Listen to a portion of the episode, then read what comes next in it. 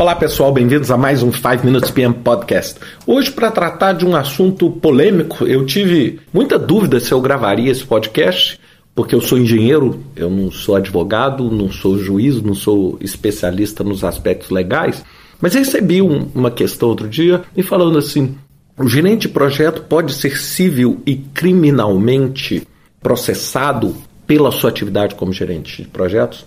Bem, aí eu consultei alguns amigos na área, algumas pessoas que conhecem, e eu queria dizer o seguinte: a primeira coisa que a gente tem que entender é que o gerenciamento de projetos ou o trabalho do gerente de projetos ainda não é ou não é uma profissão regulamentada. Então é muito diferente querer atribuir a responsabilidade a um gerente de projeto como se atribui uma responsabilidade a um engenheiro, a um médico ou até mesmo a um advogado, porque essas três profissões são profissões regulamentadas. A gente tem que entender que uma das principais funções do gerente de projeto é ser esse maestro, esse fio condutor do trabalho. A responsabilidade ela recai sobre as atividades especializadas no projeto. Então vamos tentar dar um exemplo. Se você é o gerente de um projeto de construção e é também o engenheiro, é extremamente importante você estar atento que a sua responsabilidade civil e criminal se dá à sua função como engenheiro e não à sua função como gerente de projetos. Por quê? Porque o trabalho do gerente de projeto, como gerente de projetos, ele não necessariamente é regulamentado. É claro, óbvio. Se você for um gerente de projeto não um engenheiro e cometer uma fraude, aí nós não estamos dizendo que é um crime de gerenciamento de projetos. Eu estou dizendo, o gerente de projetos, por exemplo, é, pensar que ele pode ser criminalmente responsável porque ele deu uma instrução ou uma ordem a um profissional técnico que é contrária à conduta daquela profissão. Por exemplo, eu tenho o design de uma ponte que é falho, que é fraco, e eu obrigo, porque eu sou o gerente de projeto, o engenheiro a fazer. É muito importante que o engenheiro, dentro do seu código de conduta, se negue a fazer esse trabalho. É isso que os conselhos regionais obrigam. Por quê? Porque, na verdade, tecnicamente, a responsabilidade recai sobre o engenheiro. Porque é ele que tem a competência técnica. Se eu, por exemplo, sou um profissional que está fazendo um projeto na indústria farmacêutica, eu tenho dentro da minha equipe médicos, e eu dou alguma instrução que vai contra a conduta e a prática médica, o médico primeiro tem que alertar e segundo ele tem que se negar a fazer.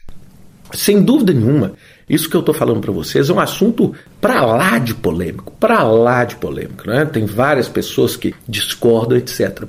Eu aqui não tenho condição de ter uma opinião construída e formada sobre isso, né? uma vez que assim, poxa, se é, nós temos uma falha num instrumento da orquestra, a responsabilidade deve cair sobre o músico que tem a competência técnica naquele instrumento ou sobre o maestro. São grandes discussões na qual eu não tenho nenhuma competência aqui para poder julgar.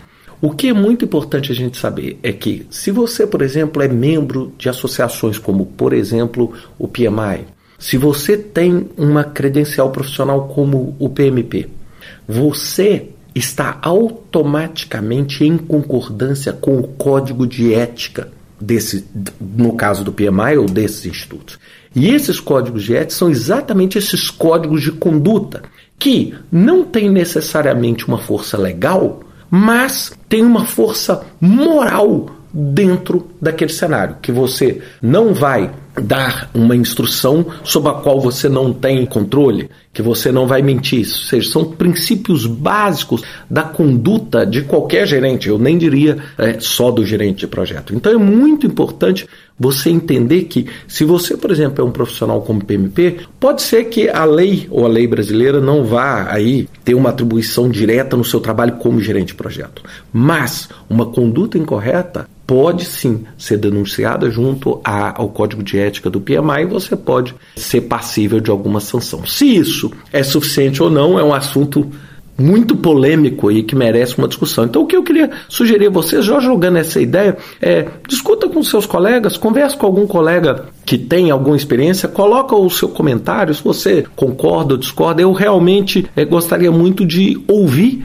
a opinião de cada um de vocês nesse sentido. Um grande abraço para vocês, até semana que vem com mais um 5 Minutes PM Podcast.